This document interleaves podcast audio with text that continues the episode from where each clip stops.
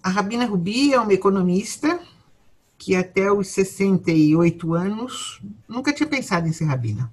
Não fazia parte dos meus planos. Eu era uma economista muito bem sucedida, trabalhei no Banco Mundial, sou PhD em economia, dei aula na USP, dei aula na UNB, bem cabeça na terra, bem matemática, estatística, bem materialista. Né? Essa coisa de espiritualidade não tinha espaço na minha vida, não tinha tempo. Eu tinha 3 filhos, trabalhava muito, mas quando eu me aposentei e voltei para o Brasil, em 2003, eu falei, agora tem que ser diferente.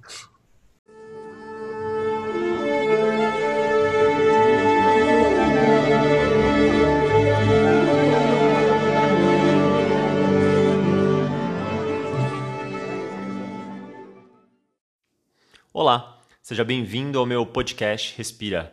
Hoje eu conversei com Elka Rubenstein, que é rabina e também PhD em Economia, formada pela USP, onde foi professora e além de trabalhar vários anos no Banco Mundial, em um alto escalão. Ela é uma mulher incrível e o nosso papo foi, no mínimo, desafiador. Com toda certeza ela está em outro patamar de inteligência, sabedoria e iluminação de vida. Eu me senti um bobo, uma criança falando com ela, e é isso que eu sou mesmo. Mas eu fico feliz em poder compartilhar com vocês essa conversa. Peço desculpas pelo áudio que não está perfeito, porque nós gravamos através do Zoom e a conexão não estava tão boa. Então, enfim, sabe como é que é essas coisas de tecnologia, né? Espero que nas próximas entrevistas eu possa entregar uma qualidade maior ou melhor para você. Fique ligado também, no final do podcast, eu falo um pouquinho mais sobre os projetos que ela citou e como encontrar o seu trabalho, como saber um pouquinho mais sobre a Rabina Rubi. Então é isso, vamos para o episódio e tudo começa com uma pergunta bem besta da minha parte.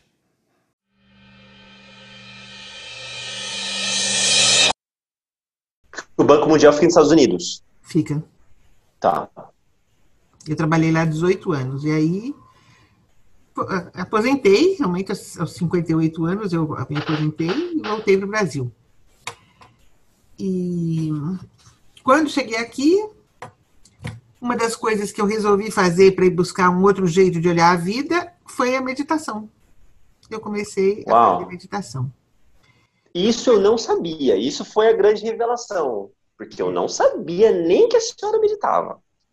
Olha, como a sincronicidade em Jung estava certa. Existe, os astros estão conspirando a nosso favor, hein, Rabina Rubi? Tomara. Os astros sempre conspiram a favor, é só prestar atenção. E me apaixonei por toda a teoria budista que está por trás da meditação. A meditação é um dos passos do nobre caminho óctuplo, que é a visão correta, a fala correta, o pensamento correto, a ação correta, o modo de vida correto, a concentração correta, a meditação correta e a sabedoria. Esses são os nossos. Ou seja, todas as coisas que eu não tenho com 33 anos de idade. Mas não tem problema nenhum. Não tem problema nenhum. Eu não tinha aos 55. E também aprendi com esses monges que existem 4 nobres verdades. O sofrimento existe um caminho para acabar o sofrimento, o sofrimento dá para acabar, existe um caminho para acabar o sofrimento, e esse caminho para acabar o sofrimento é o nobre caminho óctuplo. Então, quando você começa a descobrir quais são, o que causa o sofrimento, por que as pessoas sofrem, elas sofrem porque elas querem ter o que elas não têm, ou querem se livrar do que elas têm. E o mais triste é que hoje você tem uma coisa que você adora e de repente você não quer mais, e aí aquilo está na sua vida e você não consegue se livrar. Então, essa noção de que todas as coisas mudam é fundamental para você poder aceitar que as coisas são como elas são e não como você gostaria que elas fossem. É a famosa impermanência de todas as coisas. A impermanência, né? Mas quando você aceita a impermanência e aceita que as coisas são como elas são, aí você ganha a equanimidade, que é a capacidade de conviver com as coisas como elas são. e de achar beleza nisso, e de ter gratidão com isso, e de poder ir buscar essa centelha divina e estar em paz com a divindade e com todo mundo que está à sua volta, e de ter compaixão e de ter amor, né? Tudo isso vai aparecendo quando você desenvolve esse tipo de fatores corretos para a sua vida.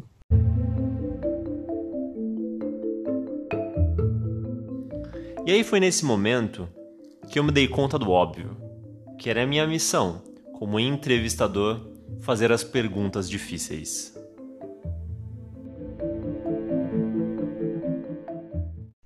Por que que naquele momento de iluminação a senhora não virou monja budista e virou logo rabina judia? Então, isso que eu não entendi. O primeiro monge que eu conheci 16 anos atrás, quando eu contei para ele que eu ia estudar para ser rabina, ele virou para mim e disse: que pena que você não quer ser monja. Eu ficaria mais feliz se você tivesse decidido estudar para ser monja. Mas, já que não dá para ser monja, rabina já está ótimo. Ele reconheceu que o importante era essa busca por um aperfeiçoamento daquilo que você sabe e pela disposição de compartilhar e de ensinar. Uhum. E ele veio na minha formatura, ele se deslocou de onde ele estava em Washington e veio lá para o Colorado, onde foi a minha formatura, para me dar uma bênção lá. No meio de todos os rabinos, tinha um monge budista que veio me dar uma bênção. Que lindo. Então, quando você supera essa coisa de ser rabino, de ser monge, não faz muita diferença, são só caminhos paralelos. Existem vários poços em que as pessoas vão buscar água, mas o rio que alimenta os poços é o mesmo. Mas deixa eu fazer uma pergunta. A senhora não acha que o Deus dos judeus vai ficar chateado? Porque, olha que pergunta imbecil da minha parte. Mas não, deixa eu explicar. Não, deixa eu explicar. Calma. Por que eu tô falando isso? Porque a verdade...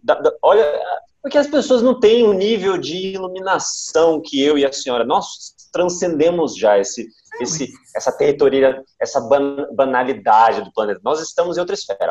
Mas as pessoas que ainda estão presas nessa ideia de religião...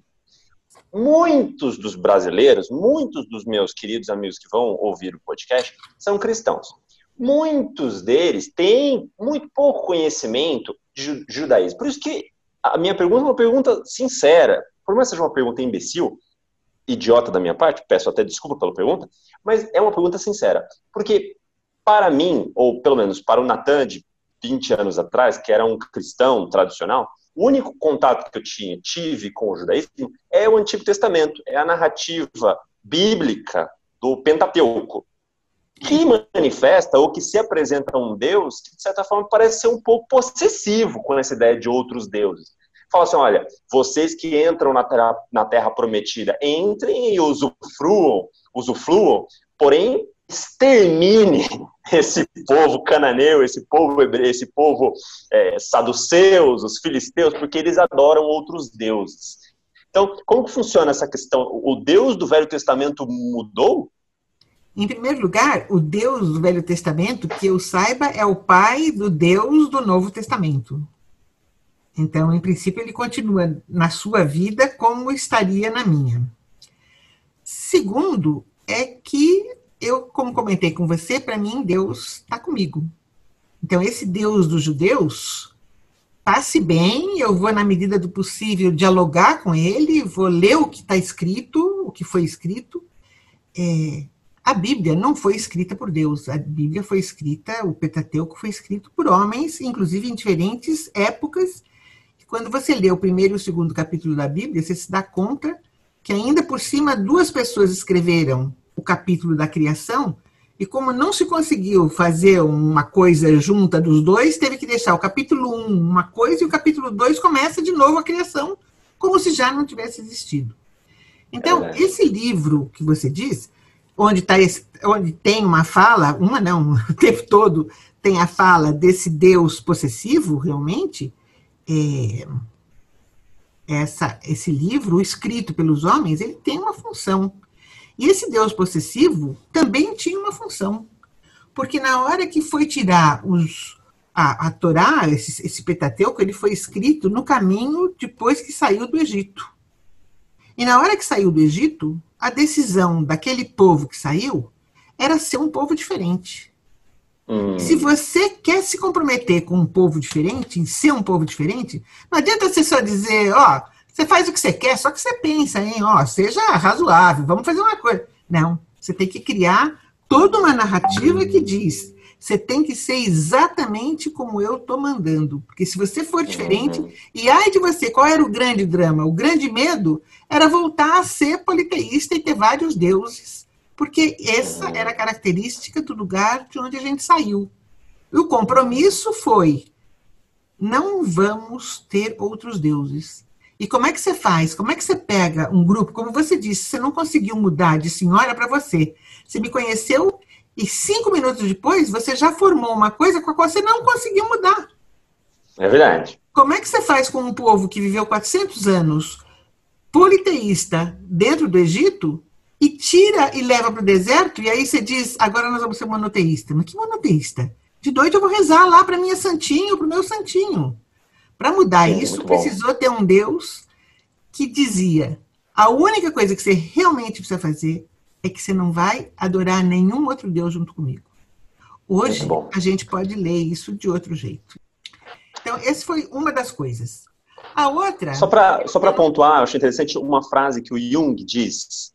sobre isso, ele fala que as pessoas hoje em dia têm, quer dizer, disse há uns bons 100 anos atrás quase, as pessoas hoje em dia buscam no budismo ou buscam no Oriente respostas que poderiam ter encontrado na sua terra natal, poderiam ter encontrado no cristianismo ou na cultura ocidental, que a mesma força que impele, né? Que leva a nossa cultura, ou uma pessoa da nossa cultura, a dar as costas para o cristianismo ou para o judaísmo, né? Para essas culturas base do Ocidente.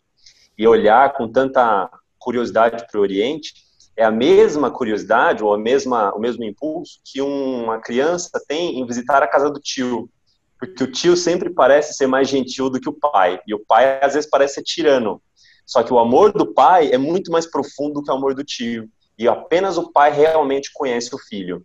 Então, eu digo isso porque, justamente, isso também é interessante porque aconteceu na minha vida. Enquanto eu mergulhei no budismo e com mindfulness, com todas essas ideias da filosofia oriental, mais eu encontrei cristianismo e mais eu consegui ler as palavras de Jesus e mais fez sentido para mim, né? Então é interessante porque a gente tenta ir para outro lugar quando, na verdade, a nossa casa, a nossa cultura, valor, tem tanta profundidade que às vezes a gente ignora, né? Por ter sido tão maltratado, de certa forma, né? Pela nossa própria cultura. Desculpa, fecha parênteses, volta para a história. Então, já que você citou Jung, eu estou tirando aqui, eu tenho vários papeizinhos que eu vou guardando das coisas interessantes que eu aprendo. Tem, mas centena aqui. Então, aqui está escrito, God, I don't need to believe, I know. I know. Isso é do Jung. And did you believe in God? Oh, yes. Do you now believe in God? Now? Difficult to answer. I know. I don't need to believe, I know.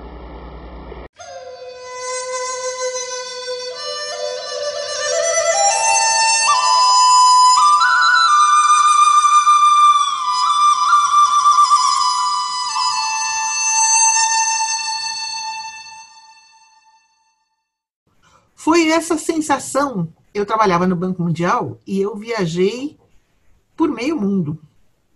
E onde eu ia, eu acabava encontrando, até porque as pessoas sabiam que eu era judia, eu acabava encontrando pequenas comunidades ou grandes comunidades em cidades maiores, mas pequenas comunidades espalhadas no Uzbequistão, na Eritreia, no Kirguistão. Eu fui numa sinagoga pequenininha que era igual à sinagoga que eu ia com meu pai aqui em Pinheiros.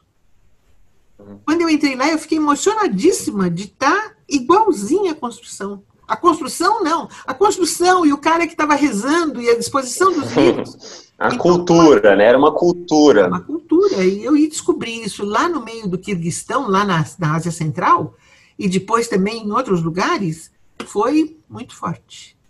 Foi uma sensação de que eu faço parte de um grupo maior do que a comunidade da hebraica.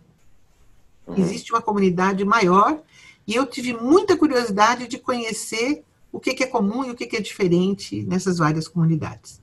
Que legal. Quanto mais eu fui estudando e quanto mais eu fui aprendendo, mais o quebra-cabeça foi se formando.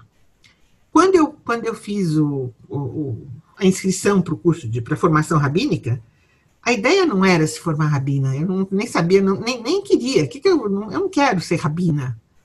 Eu queria... A formação rabina. É uma formação de... Como se fosse uma formação para pastor, é um curso de teologia, é um curso de uma graduação. É uma graduação, tá, um seminário. Tá, perfeito. Demorou 4 anos e meio, isso que eu era aposentada e tinha tempo e energia para estudar o tempo todo. As pessoas normalmente fazem em 6, 7 anos a formação completa. Então, a minha ideia era o percurso mais do que o lugar de chegada. A ideia não é eu quero ser rabina. Quanto mais eu fui estudando, mais a chegada foi ficando viável. Eu fui entendendo que eu ia virar rabina mesmo, porque eu estava curtindo e estava gostando desse quebra-cabeça. E eu não tinha nenhuma preocupação em procurar emprego depois. Eu não quando estava me formando rabina, eu não estava preocupada, e agora o que eu vou fazer, como é que eu vou... Eu tenho minha aposentadoria... Era uma sede, né? Era uma sede genuína por saber disso, né? Uma obsessão divina. Uma animação, um entusiasmo com o aprendizado. Mas o que é que, uma coisa, se pudesse falar assim, olha, no budismo eu aprendi isso, que eu gostaria de compartilhar. No judaísmo eu aprendi isso, que gostaria de compartilhar.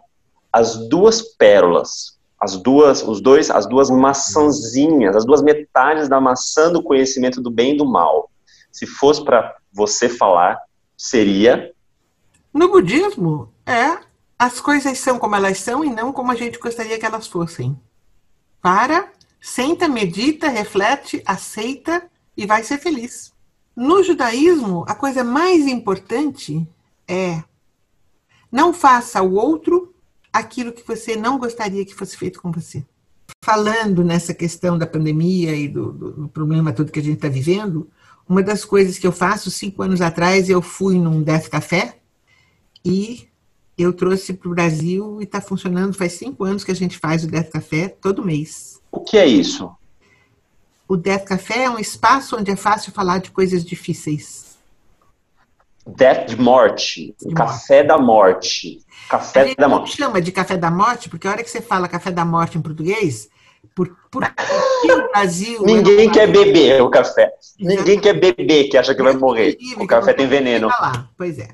O café fica um pouco mais palatável, mas é um espaço onde as pessoas vão, as conversas são incríveis.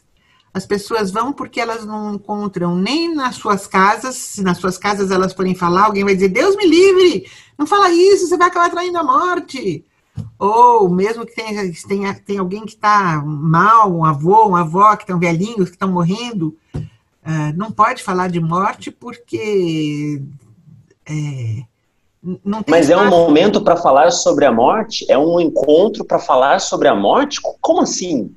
É um encontro para você falar dos seus medos, da sua morte, da morte das pessoas que você gosta, da morte das pessoas, das crianças que você gosta e que você morre de medo. Quando quem tem filho, às vezes, tem um medo alucinante da morte, da perda. O que vai acontecer com meus filhos superprotetores?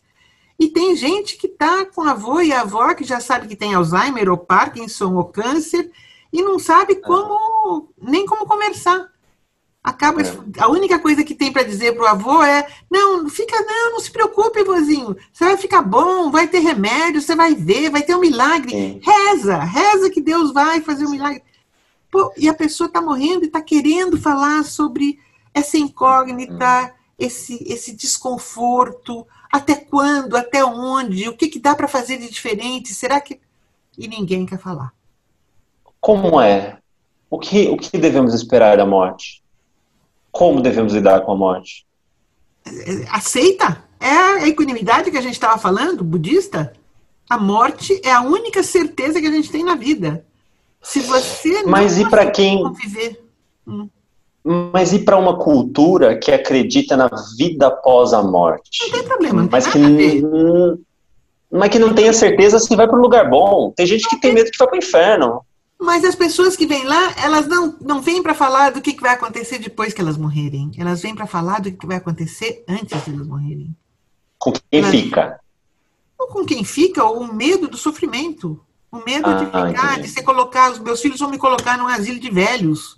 Então, sim, você poder pensar que o que é uma morte digna, não na hora da sua morte, até a sua morte. Como é que você mantém a dignidade que você preza hoje como indivíduo? Como é que você mantém isso até o fim? E em que momento você muda o jeito com que você pensa e diz, agora não está mais sendo digno, eu quero ir embora. E se você disser isso, que espaço tem para você fazer acontecer sem se suicidar? Porque suicídio é ilegal no país. Mas não tomar remédio é legal. Se você estiver muito doente e disser, eu não quero mais tomar remédio, eu não quero ficar aqui. Você tem essa escolha. Você tem essa escolha. Tem que ter, né? Pelo amor de Deus, né? Não tem nem autonomia para morrer nesse país. Jesus disse, não é? Que existe mais sabedoria no velório do que na festa. E é verdade, né? É verdade, claro. Então, no Death Café você tem um espaço exatamente para falar disso. Falar do que dá para fazer para você... Está preparado, não é pronto, é preparado para a sua morte, aceitá-la, conviver com ela, confrontá-la, entender quando que você vai querer que as coisas terminem, se é que você vai querer. Quem nem quer falar disso, não vem. Quem vem é porque está procurando esse espaço e essa conversa. E foi a partir daí que a conversa tomou um rumo inesperado. Porque depois de conversar tanto sobre a vida e até mesmo sobre a morte, nós começamos a conversar sobre tintura de cabelo. Até 2012 faz 8 anos, até os 66 anos, eu pintava o cabelo. Eu, quando trabalhava no Banco Mundial, imagina, eu trabalhava com senior economists, que eu também era uma deles, entrava na sala, todos eles com seus cabelos prateados, e a dona Elka, que tinha acabado de ir no cabeleireiro para manter o cabelo sempre pintado, e cada vez mais, porque crescia rapidinho aquela raiz branca. E depois que eu me aposentei e voltei para o Brasil, comecei a fazer essa preparação para uma espiritualidade, para um terceiro ato mais inteligente, mais interessante, e mais espiritualizado, eu fui fazer um curso fora sobre o envelhecimento. Envelhecimento, morte e morrer. E no curso, o primeiro dia foi assim, uma pancada na cabeça sobre as coisas que a gente conversou. E quando de noite eu olhei no espelho e vi meu cabelo pintadinho, eu falei, mas está enganando quem? Vem aqui falar de morte e morrer e não consegue nem aceitar o seu próprio envelhecimento, vai falar para quem sobre envelhecimento? Ali eu olhei e falei, nunca mais vou pintar. Vou deixar... E tá lindo o seu cabelo, hein? Tá lindo. Para quem não está vendo, eu vou descrever o seu cabelo agora. É um platinado, sedoso. Não é branco, é um cinza claro, são nuvens de um céu, de um horizonte fim de tarde, que combina com o rosto, que é perolado.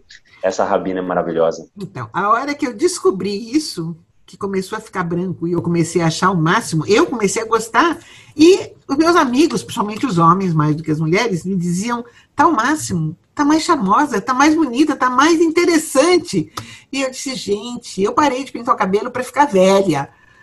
E eles diziam, pois é, mas tá uma velha linda, isso é ótimo. Não quero ser jovem, mas uma velha linda achei ótimo. Mas aí eu comecei a reparar nas outras mulheres de cabelo branco. E fui lá conversar com elas. Porque eu falei, será que é só comigo que aconteceu isso? Que eu deixei o cabelo ficar branco e estou me sentindo melhor do que eu era antes? E cada uma que eu encontrava me dava a mesma resposta que eu tinha. Nada, isso aqui é meu, isso aqui sou eu, isso aqui é maravilhoso. Aí eu estava fazendo um curso aqui no Sede Sapiens sobre gerontologia. Estava fazendo um trabalho de final de curso e eu falei, eu vou fazer um filme sobre mulheres de cabelo branco. Uhum. Eu tenho que dar a conhecer de que as mulheres que deixam de pintar o cabelo se sentem mais bonitas, mais empoderadas, mais interessantes do que quando pintavam. Uhum. Aí eu fiz um documentário, que é lindo, chama Branco e Prata. Produziu um documentário. É, produzi um documentário. Fiz o roteiro e fiz a produção. Quem quer pintar, que pinte, que seja feliz. Que pinte, é verdade. A questão, eu não fiz o filme para dizer que as pessoas têm que parar de pintar. Eu fiz o filme para dizer que beleza é liberdade de opção. E que quem quiser parar de pintar, tem que ter o direito de fazer isso, sem que a mãe diga, pelo amor de Deus, se você deixar o cabelo branco, o que vão dizer de mim? Eu vou ficar... Ou a vizinha que diz, ah, não faça isso, você vai ficar batida, você vai ficar com cara de velha. Tem que parar com esse preconceito que as pessoas têm com relação ao cabelo branco. As pessoas não param de pintar o cabelo porque todas as mulheres em volta dela dizem, não pare de pintar o cabelo. Você vai ficar feia, você vai ficar velha, e você vai, se você pintar, deixar o seu cabelo branco, vai ficar claro que eu também tenho. Eu sou um espelho e eu não quero que você faça o dedo duro do meu cabelo branco. Que o pessoal sabe quanto uma tem de idade, a outra tem, fala, poxa, mas ali a outra de branco e o seu é preto igual um disco. Há uns meses atrás saiu uma série no Netflix chamada Orthodox.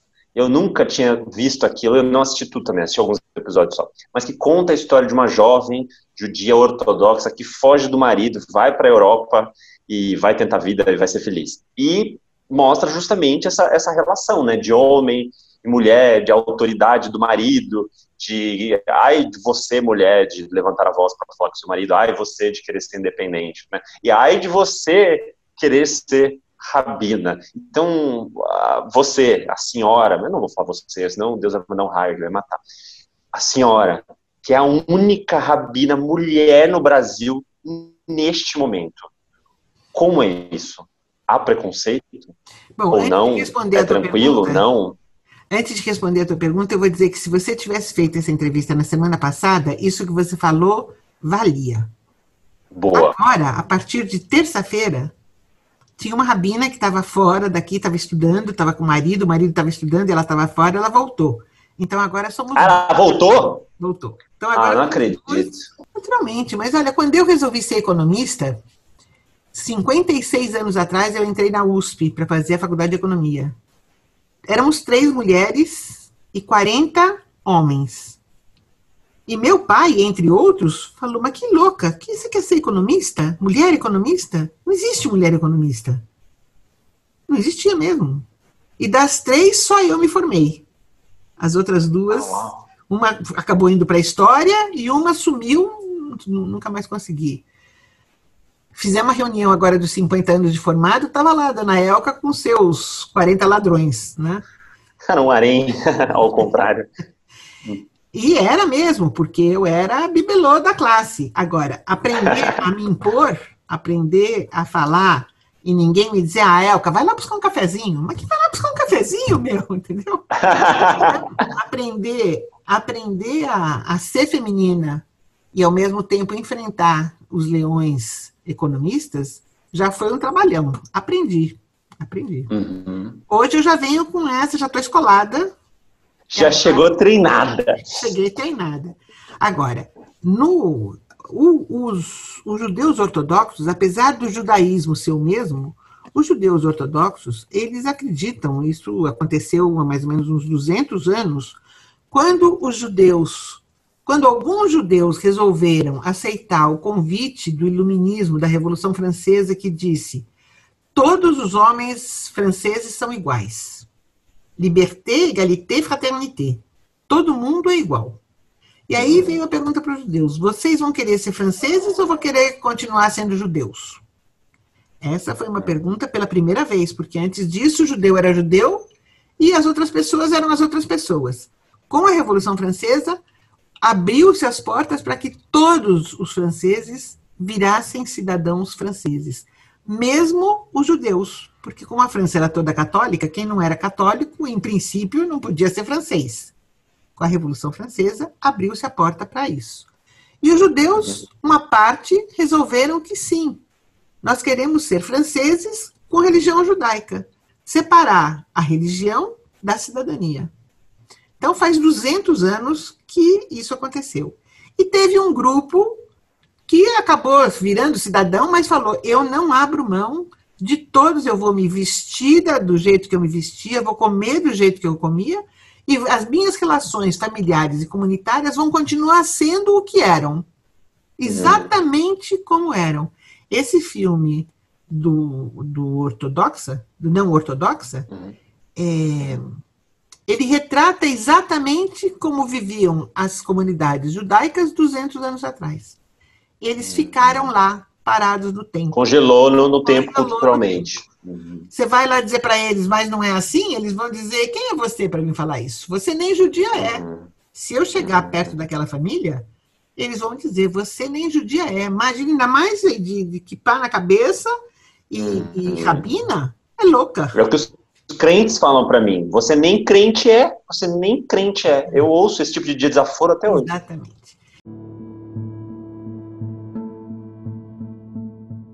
Para quem está desesperançoso agora, para quem está ouvindo a gente, tá? Tem muitas pessoas ouvindo na madrugada que não conseguem dormir, a gente não faz ideia das pessoas, dos queridos que estão aqui, queridos e queridas, meus amigos e minhas amigas que estão ouvindo esse podcast, que são desesperançosos, sabe? Muito por ansiedade, muitos relacionamentos acabando, muita gente perdendo emprego, muita gente doente.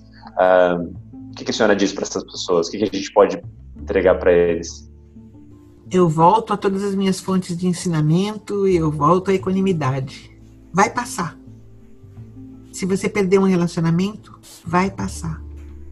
Vai ter outro. Se você perder o emprego, vai passar. Vai ter outro. Então, desespero não ajuda. Por outro lado, dentro da tradição judaica, na saída do Egito, quando a gente comemora a saída do Egito, na Páscoa, tem toda uma fala que diz que você tem que agradecer por cada uma das coisas que foram sendo dadas ao longo do caminho. Que bom. Então, você poder parar neste momento, eu digo, eu estou aqui no meu apartamento, pequenininho, sozinha, completamente sozinha, com um cachorrinho de 17 anos que não está legal. Se você não souber descobrir no seu momento presente alguma coisa para agradecer, você está cego e surdo e desconectado do mundo.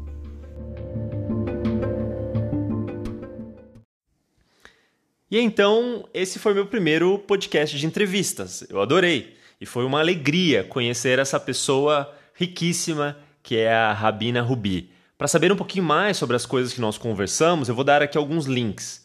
O Café da Morte, o Death Café São Paulo, você pode encontrar no Facebook.